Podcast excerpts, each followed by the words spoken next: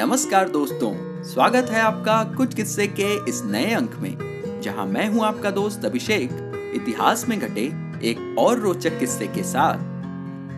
तो किस्सा कुछ यूँ था कि जब वामपंथी दुष्प्रचार के खिलाफ खड़े हुए गुरुद्वारे। दोस्तों, हमारे देश में सदियों से धर्म का बोलबाला रहा है। धर्म के प्रति हमारे प्रगाढ़ विश्वास ने ही ऊड़ों, मुगलों और अंग्रेज़ों सहित तमाम आक्रांताओं के हमलों के बावजूद इस संस्कृति को सुरक्षित रखा है। समकालीन संतों, विचारकों और गुरुओं ने इसके संरक्षण में अपना योगदान दिया।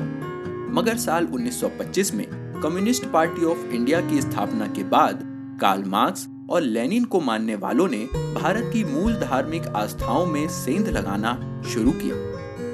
यहाँ तक कि गुरुओं की भूमि पंजाब में भी वामपंथ ने अपने पैर पसार लिए थे।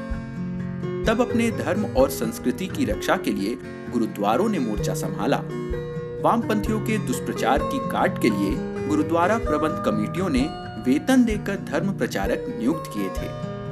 ये प्रचारक गांव-गांव घूमकर सिख धर्म का प्रचार करते चूँकि सिख और सनातन धर्म का मूल भाव मानव सेवा ही है। इसलिए इस प्रचार से सनातन धर्म के प्रति फैलाई गई भ्रांतियाँ भी दूर होती गई। इन्हीं वैज्ञानिक प्रचारकों में शामिल थे जरनैल सिंह, जो बाद में देश के राष्ट्रपति ज्ञानी जैल सिंह बने। मित्रों, ये किस्सा 1940 के समय का है। वैसे तो जर्नैल बचपन से ही धार्मिक प्रवृत्ति के थे, मगर युवावस्था में तो उन्होंने गुरुद्वारे जाने और वहाँ सेवा करने को अपना नियमित कर्म ही बना लिया था।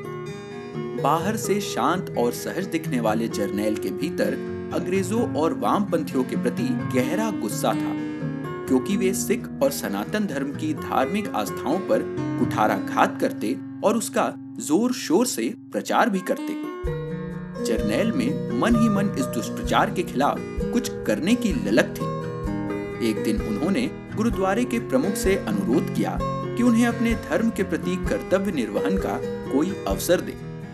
इस अनुरोध के चलते प्रधान ने उन्हें एक व्यक्ति से मिलवाया, जो गुरुद्वारों की ओर से धर्म के लिए गोपनीय प्रचार किया करते थे। जर्नैल को यह तरीका भा गया और वे पूरे मन से इस काम में जुट गए।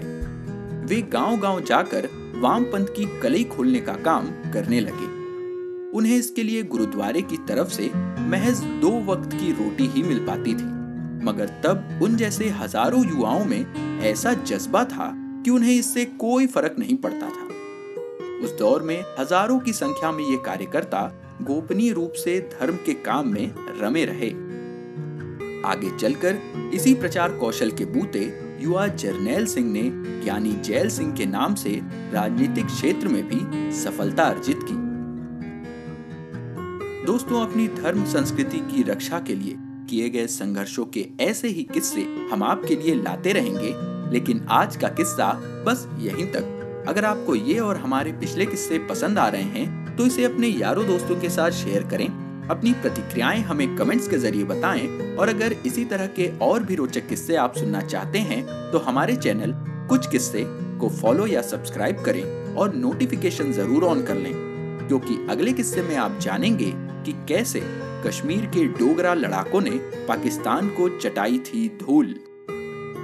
तो दोस्तों, आज के लिए बस इतना ही। जल्द मिलेंगे इतिहास में घटे एक और दिलचस्प किस्से के साथ। तब तक के लिए अपने दोस्त अभिषेक को दीजिए इजाज़त। नमस्कार, जय हिंद।